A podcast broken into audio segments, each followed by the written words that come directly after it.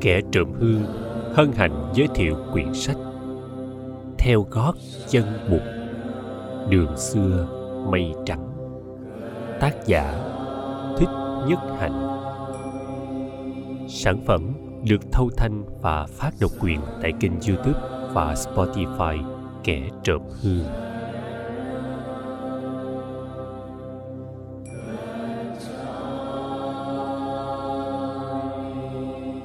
Lời tác giả. Về giáo lý và tư tưởng, những kinh điển được trích dẫn trong sách này hầu hết đều là những kinh điển thuộc văn hệ Nikaya Tạng Pali và văn hệ A Hàm Tạng Hán.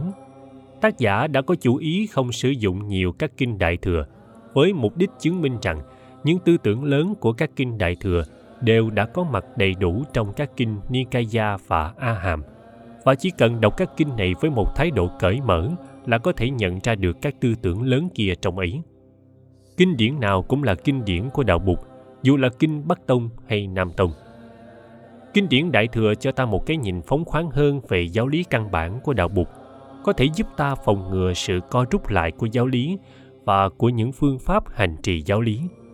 Giáo lý Đại Thừa giúp ta khám phá được chiều sâu của các nền văn học Nikaya và A Hàm, giống như ánh sáng chiếu vào đối tượng quan sát của kính hiển vi. Một đối tượng quan sát đã hơi biến hình và méo mó vì những thủ thuật cất giữ nhân tạo. Cố nhiên là các kinh điển Nikaya và A Hàm gần với đạo Bụt nguyên thủy hơn, nhưng các kinh điển này đã bị sửa chữa và biến hình ít nhiều vì cách hiểu và cách hành trì của những truyền thống đã có công truyền thừa và cất giữ những kinh điển ấy. Các thế hệ học giả và hành giả tương lai cần căn cứ trên kinh điển của cả hai truyền thống Bắc Tông và Nam Tông để có thể khôi phục lại tinh thần nguyên thủy của đạo Bụt. Chúng ta phải sử dụng tất cả các kinh điển của cả hai truyền thống. Tác giả đã cố ý không nhắc tới những phép thần thông mà kinh sách thường hay sử dụng để tô điểm cho cuộc đời của Bụt. Những phép thần thông mà chính Bụt đã khuyên môn đệ không nên để thì giờ và tâm lực vào việc luyện tập và sử dụng. Tác giả lại không ngần ngại nói tới những khó khăn mà Bụt thường gặp phải trong đời sống hàng ngày, ngoài xã hội cũng như trong giới môn đệ của chính người. Nếu trong sách này Bụt được hiện ra như một con người khá gần gũi với chúng ta, một phần đó cũng là do các nguyên cơ đã kể. Tên người và tên xứ bằng tiếng Pali được sử dụng trong sách này bởi vì tiếng Pali dễ đọc hơn. Cuốn sách có bản đối chiếu những tên người và tên xứ bằng tiếng Pali, Phạn và Hán Việt để bạn đọc tham khảo.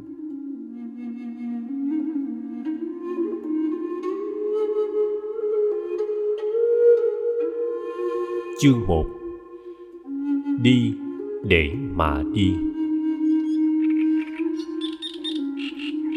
Trong bóng tre im mát, vị khất sĩ Svatika đang thực tập phép quán niệm hơi thở.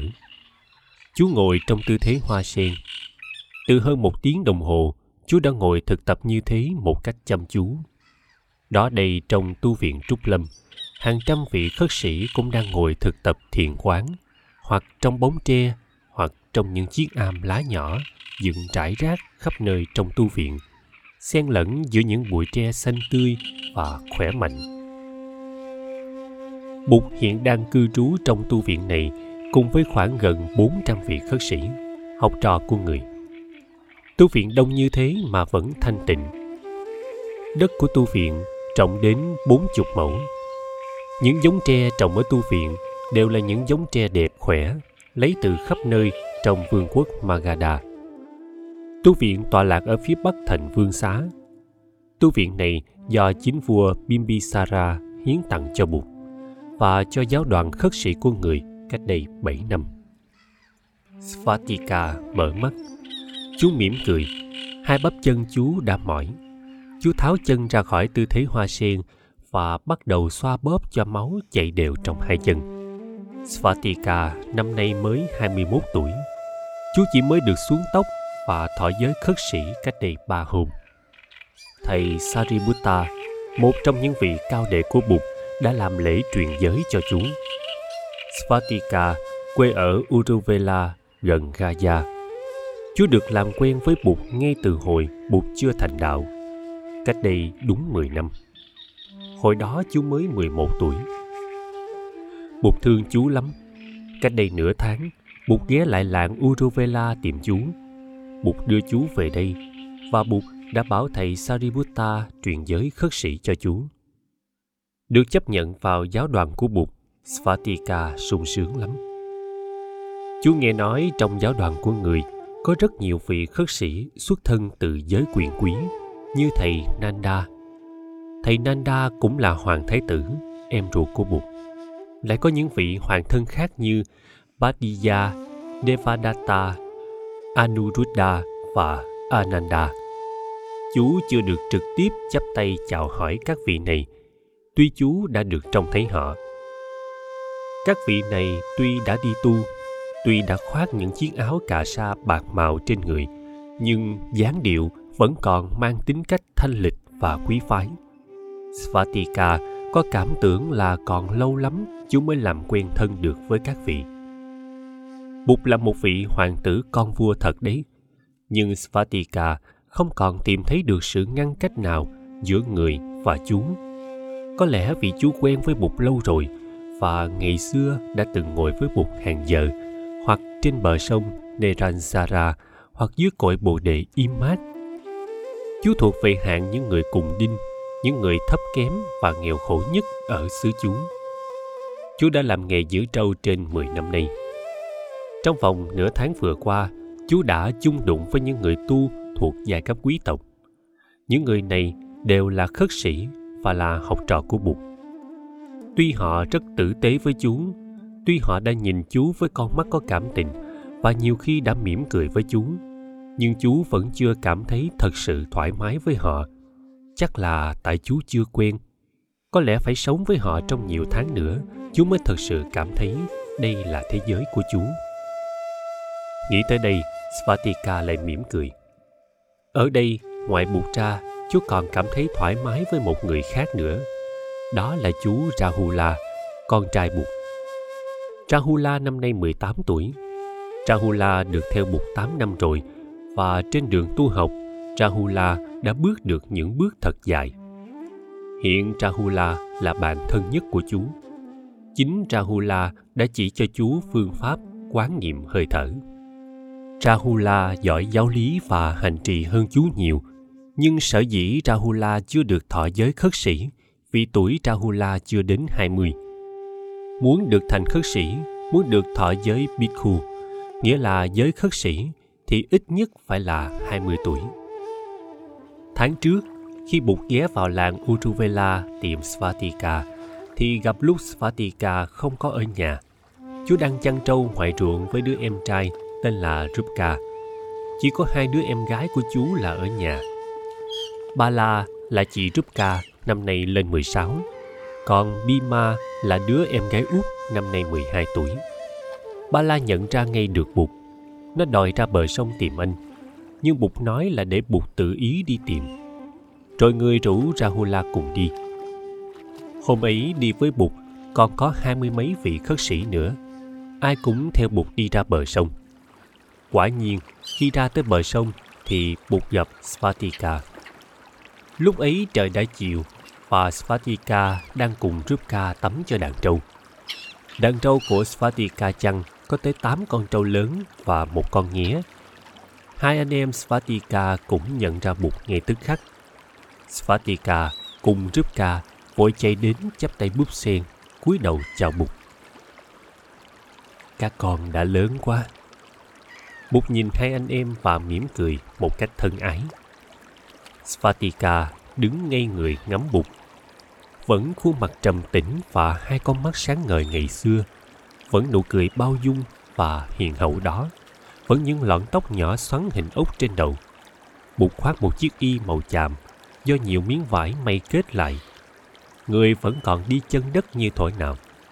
Svatika đưa mắt nhìn các vị xuất gia đứng sau lưng Bụt. Chú nhận thấy vị nào cũng đi chân trần như Bụt, vị nào cũng quấn y màu chàm. Chú để ý thì thấy y của Bụt dài hơn các vị thầy khác độ một tấc. Đứng gần Bụt là một thầy rất trẻ, trạc tuổi Svatika. Vị thầy này cứ nhìn chú mà mỉm cười hoài. Bụt xoa đầu Svatika và Rupka người bảo người đang trên đường về thành Vương Xá. Tiện đường chiều nay ghé lại thăm mấy anh em. Người bảo người sẽ đứng trên bờ sông, đợi hai anh em xuống tắm trâu cho xong, rồi sẽ cùng về nhà. Trên đường về làng, Bụt giới thiệu chú Rahula với hai anh em. Chú Rahula là vị xuất gia trẻ tuổi nhất hồi nãy trên bờ sông, cứ đứng nhìn hai anh em Svatika mà cười hoài. Rahula thua Svatika ba tuổi, nhưng cũng đã cao bằng Svatika. Rahula chưa thọ giới khất sĩ, nhưng đã thọ giới xuất gia làm Sramanera, nghĩa là một vị sa di. Trông chú không khác gì những vị khất sĩ khác. Rahula đi giữa hai anh em. Chú trao chiếc bát cho Rukka giữ, và chú đặt tay trên vai hai người một cách thân ái. Chú đã từng được nghe Bụt nói chuyện về gia đình Svatika rồi, và chú có rất nhiều cảm tình với gia đình này. Cũng vì vậy nên hai anh em Svatika cảm nhận ngay được thân tình mà Rahula bộc lộ. Về tới nhà, Bụt hỏi Svatika có muốn theo học với Bụt và gia nhập giáo đoàn khất sĩ không. Đây là một điều mà Svatika mong ước từ lâu. Mười năm trước, Svatika đã từng tỏ lộ ước mơ ấy với Bụt. Ngày ấy, Bụt cũng đã hứa là sau này sẽ thừa nhận chú làm học trò xuất gia. Và bây giờ đây, người đã trở lại, người đã không quên lời hứa. Các em của Svatika đã lớn cả rồi. Rukka, em trai của Svatika, đã có đủ khôn ngoan để một mình chăm sóc bầy trâu. Em gái lớn của Svatika là Bala cũng có đủ sức để làm một người nội trợ rồi. Bụt ngồi ngoài sân trên một chiếc ghế đẩu nhỏ. Tất cả các vị khất sĩ đều đứng sau lưng người. Nhà của mấy anh em Svatika là một túp lều lụp xụp, vách đất, làm gì có đủ chỗ để mời tất cả mọi người vào. Rukka đi lùa trâu về nhà ông chủ trâu, cũng chưa về. Bala nói với Svatika: "Anh cứ đi theo Bụt và các thầy đi, tụi em ở nhà cũng đủ sức lo. Thằng Rukka nó mạnh lắm, mạnh hơn cả anh hồi xưa. Anh đi chăn trâu nuôi tụi em đã hơn mười năm rồi, không lý bây giờ tụi em không đủ sức để tự lo cho chính mình sao?" Ngồi bên lu nước, con Bima ngẩng lên nhìn chị, không nói năng gì. Svatika nhìn nó. Con bé năm nay đã lớn. Hồi Svatika mới được gặp Bụt, Bima còn chưa đầy tuổi thôi nôi. Bala hồi đó mới sáu tuổi, đã phải vừa ẵm em vừa nấu cơm. Rukka hồi đó mới có ba tuổi, cả ngày vọc đất vọc cát chơi ở ngoài sân. Cha chúng vừa mất được sáu tháng thì mẹ chúng cũng bỏ chúng, ngay sau khi sanh em Bima. Svatika mười một tuổi mà đã phải làm chủ gia đình. May mắn mà nó được chăn trâu cho gia đình ông Rambun trong xóm. Nhờ chăn trâu giỏi cho nên nó kiếm đủ thức ăn mỗi ngày cho chính nó và cho các em. Nó còn kiếm được cách xin sữa trâu cho bé Bima nữa. Bima có khuôn mặt xinh xinh, thấy anh nhìn mình như có ý dò hỏi. Bima mỉm cười. Nó ngần ngừ một lát rồi nói: "Anh đi với Bụt đi." Nói xong, Bima quay mặt đi nơi khác, rơm rớm nước mắt.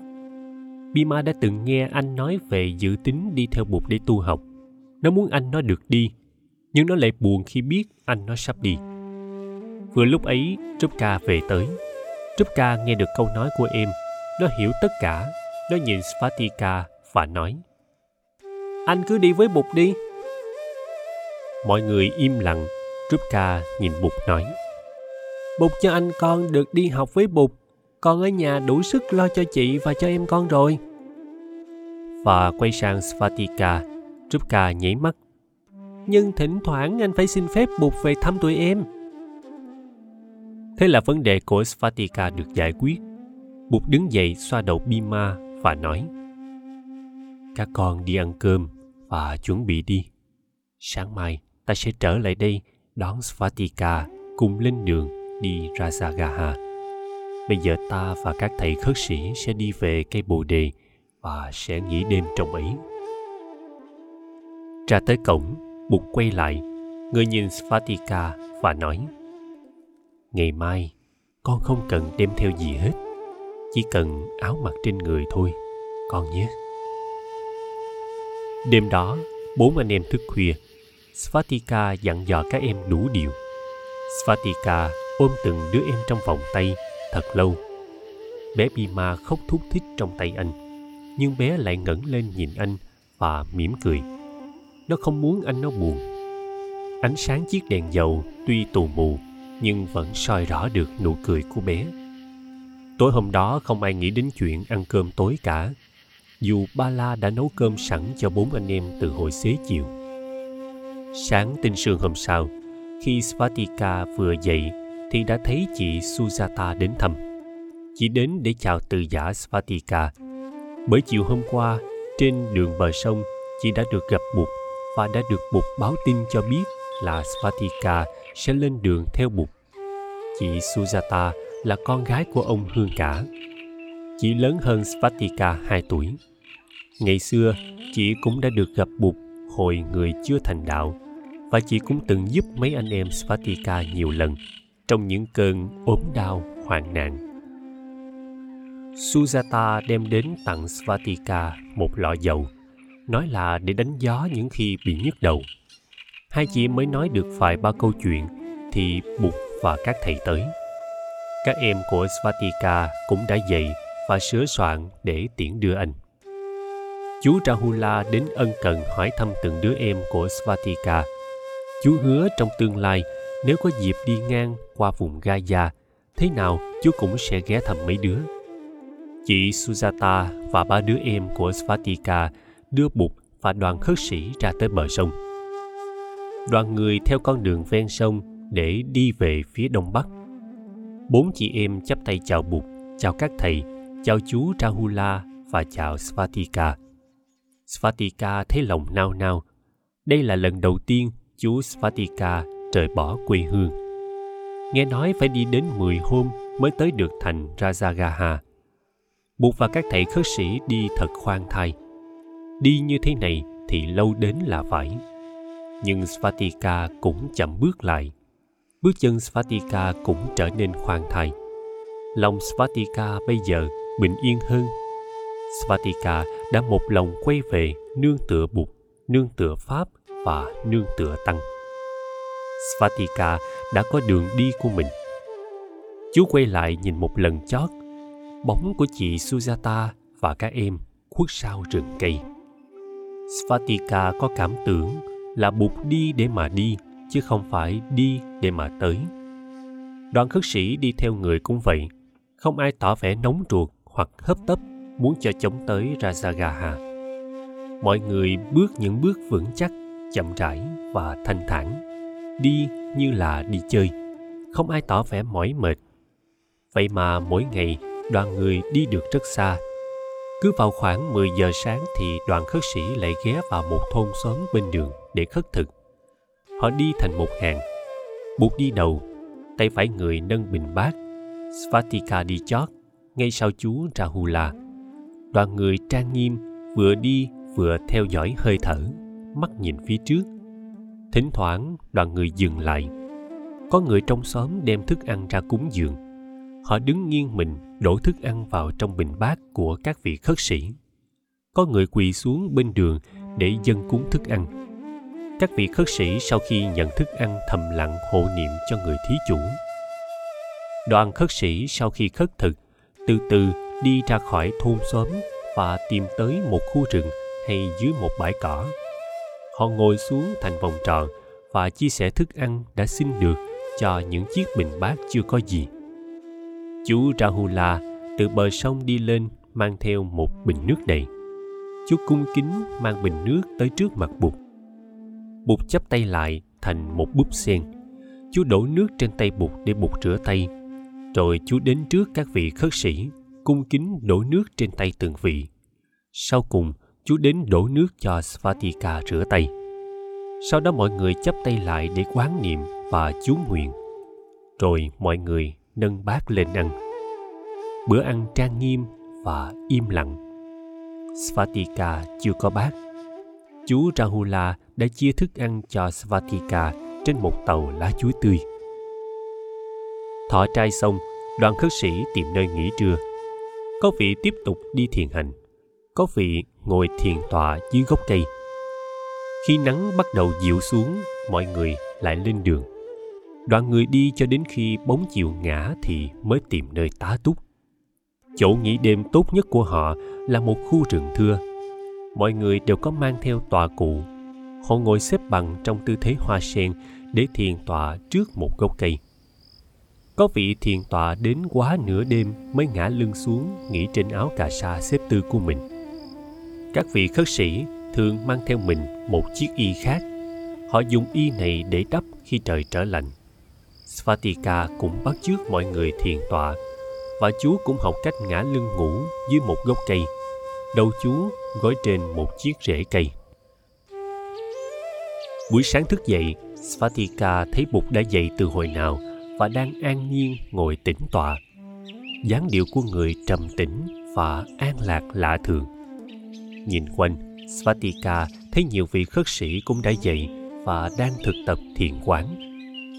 Khi trời đã sáng rõ, mọi người lại xếp y, cầm bát và chuẩn bị lên đường. Ngày đi, đêm nghỉ, như thế được mười hôm thì đoàn người tới thủ đô Vương Xá. Đây là lần đầu tiên trong đời Svatika thấy nhà cửa phố xá đông đúc như vậy. Xe ngựa rộn rịp, tiếng cười tiếng nói vang vang. Tuy nhiên, đoàn khất sĩ vẫn đi khoan thai, nghiêm chỉnh và tĩnh lạc như đi trên một bờ sông hoặc một con đường giữa hai cánh đồng lúa nơi thôn giả. Nhiều khách bộ hành dừng lại để ngắm đoàn khất sĩ. Có người nhận ra được Bụt. Họ vội sụp xuống lạy một cách kính cẩn. Đoàn khất sĩ vẫn an nhiên đi. Rồi đoàn khất sĩ về tới tu viện Trúc Lâm. Tin Bụt về tới Trúc Lâm phút chốc đã được truyền đi khắp tu viện. Chỉ trong chốc lát, gần bốn trăm vị khất sĩ cư trú tại Trúc Lâm đã tề tựu lại tịnh xá của người để thăm hỏi. Bụt không nói chuyện nhiều, người chỉ hỏi thăm mọi người về hiện trạng tu học và hành đạo tại Trúc Lâm và tại thành Vương Xá, rồi người giao Svatika cho thầy Sariputta. Thầy Sariputta hiện là vị giáo thọ của chú Rahula. Thầy cũng là vị giám viện của tu viện Trúc Lâm. Hiện thầy đang hướng dẫn việc tu học cho gần năm trăm vị khất sĩ tân học, nghĩa là những vị khất sĩ trẻ mới được xuất gia trong vòng vài ba năm. Người đứng đầu tu viện là Đại Đức Kondana. Chú Rahula có phận sự chỉ dẫn cho Svatika về thể thức sinh hoạt hàng ngày trong tu viện, cách đi, cách ngồi, cách đứng, cách chào hỏi, cách thiền hành, cách thiền tọa và cách quán niệm hơi thở. Rahula cũng chỉ cho Svatika cách khoác y, mang bát, cách khất thực, chú nguyện rửa bát. Nội trong ba hôm, Svatika theo sát chú Rahula để học tất cả những thứ đó. Rahula chỉ dẫn rất tận tình, nhưng Svatika biết rằng để có thể làm được những việc này một cách ung dung và tự nhiên như chú Rahula, chú phải thực tập trong nhiều năm. Cuối cùng, thầy Xá Lợi Phất gọi Svatika vào thảo am riêng của thầy. Thầy bảo Svatika ngồi xuống trên một chiếc ghế thấp bên cạnh thầy và bắt đầu giảng cho Svatika về giới luật của người khất sĩ. Khất sĩ là người từ bỏ đời sống gia đình, nương vào Bụt như người đưa đường chỉ lối cho mình trong cuộc đời, nương vào Pháp như con đường đưa tới sự thành tựu đạo nghiệp giải thoát, và nương vào Tăng như đoàn thể của những người cùng đi trên một con đường chí hướng. Người khất sĩ phải sống đời đạm bạc và khiêm nhường. Đi khất thực là để thực hiện tinh thần ấy, mà cũng là để có cơ hội tiếp xúc với dân chúng và hướng dẫn mọi người vào con đường của hiểu biết và của thương yêu mà Bụt chỉ dạy. Mười năm về trước, dưới cây Bồ Đề, Svatika và các bạn đã từng được nghe Bụt nói về đạo giải thoát như con đường của hiểu biết và thương yêu. Nên bây giờ, chú hiểu rất chóng những điều mà thầy Sariputta đang giảng dạy. Nét mặt của thầy nghiêm trang, nhưng hai mắt và nụ cười của thầy bộc lộ rất nhiều tự ái. Thầy nói sáng ngày mai, Svatika sẽ được làm lễ thế phát xuất gia để được gia nhập vào giáo đoàn khất sĩ. Và thầy dạy cho Svatika học thuộc những câu nói và chú phải nói trong lễ thọ giới. Trong lễ thọ giới của Svatika, chính thầy Sariputta là giới sư truyền giới. chỉ có khoảng trên hai mươi vị khất sĩ tham dự, buộc cũng đến tham dự lễ truyền giới này. Rahula cũng có mặt. Svatika rất sung sướng. Thầy Sariputta làm lễ xuống tóc cho Svatika. Tay cầm dao cạo, thầy im lặng một lát để chú nguyện, rồi đưa dao cạo một vài đường tóc trên đầu Svatika. Sau đó, Rahula nhận trách nhiệm hoàn tất việc cạo đầu cho vị giới tử mới. Svatika được thầy Sariputta trao cho ba chiếc y, một chiếc bình bát và một dụng cụ lọc nước. Đã học cách cuốn y với Rahula rồi, nên chú mặc y vào người một cách tự nhiên và mau chóng. Chú sụp lạy trước Bụt và đoàn thể các vị khất sĩ để biểu lộ niềm quý kính và lòng biết ơn của chú. Ngày sáng ngày hôm ấy, Svatika được tập sự đi khất thực. Chú đã là một bhikkhu, quấn y, mang bát. Chú gia nhập vào đoàn của vị y chỉ sư của mình, tức là thầy Sariputta. Rahula là thị giả của thầy Sariputta nên cũng có trong đoàn của chú. Mấy trăm vị khất sĩ trong tu viện Trúc Lâm chia nhau thành nhiều đoàn. Mỗi đoàn đi khất thực trong một con đường khác nhau của thành Vương Xá. Hôm ấy Bụt không đi trong đoàn của Svatika. Vừa bước ra khỏi tu viện, Svatika thấy ngay rằng đi hóa trai là một phương thức hành đạo. Lập tức, chú trở về theo dõi hơi thở. Chú bước từng bước đoan nghiêm, đôi mắt nhìn thẳng về phía trước. Chú Rahula hiện đi ngay phía sau chú. Tuy Svatika có ý thức rằng mình là một vị khất sĩ thật thụ, chú cũng biết rất rõ là kinh nghiệm tu học của chú còn kém xa kinh nghiệm tu học của Rahula,